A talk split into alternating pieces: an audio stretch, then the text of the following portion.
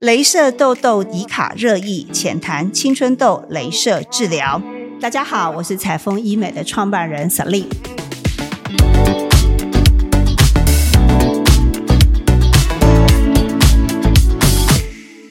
各位听众，大家好，今天我们欢迎联华皮肤科的主治医师肖斐如肖医师来到我们的节目。Hello，大家好，我是联华皮肤科肖斐如医师。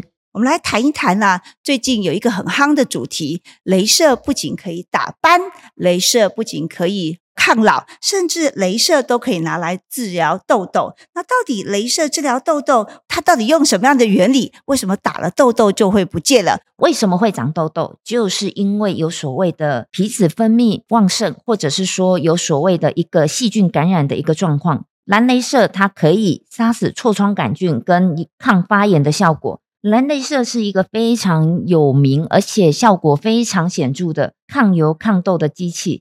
它最主要的机转就是它可以达到一个杀菌跟抑制皮脂腺的分泌。经由镭射吸收之后，它可以让皮脂腺萎缩，而达到减少油脂分泌的一个情形。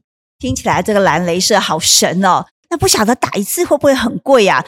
基本上会是一个三次的疗程，那一次的话全脸是六千块，会建议病人一个月做一次，这中间可以两周搭配所谓的焕肤，经由美容师帮你在皮肤上做焕肤，然后帮你挑痘痘，这样的效果会更显著。蓝镭射对于这样一个痘痘会不会有什么样的副作用，有什么样的伤害呢？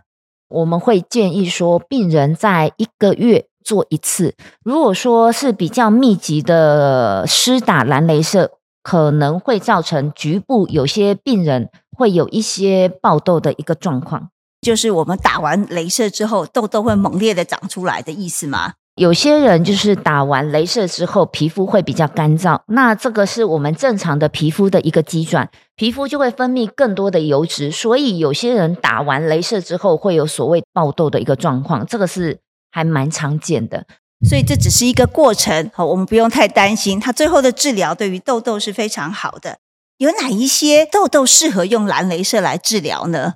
主要用在出油量多，或者是说对于传统口服抗生素跟药膏治疗效果不好的人，他可能已经接受了半年左右的抗生素的治疗，或者是用药膏，他觉得诶痘痘还是反反复复的在长。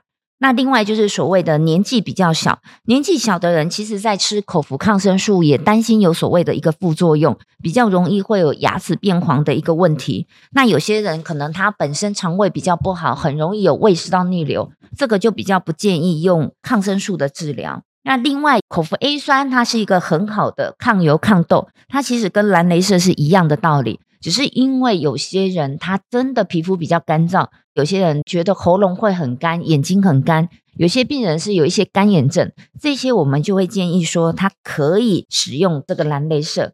那另外还有一个就是比较特殊的就是口服 A 酸比较容易造成有部分的人血脂会比较高，或者是肝功能异常。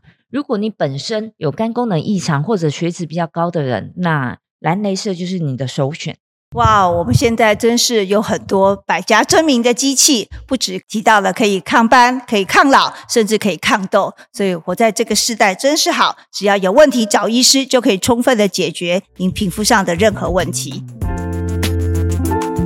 如果你喜欢我的节目，欢迎你把这样节目的讯息跟你周遭的好朋友、好姐妹来分享，让更多人来了解美丽真的值得期待。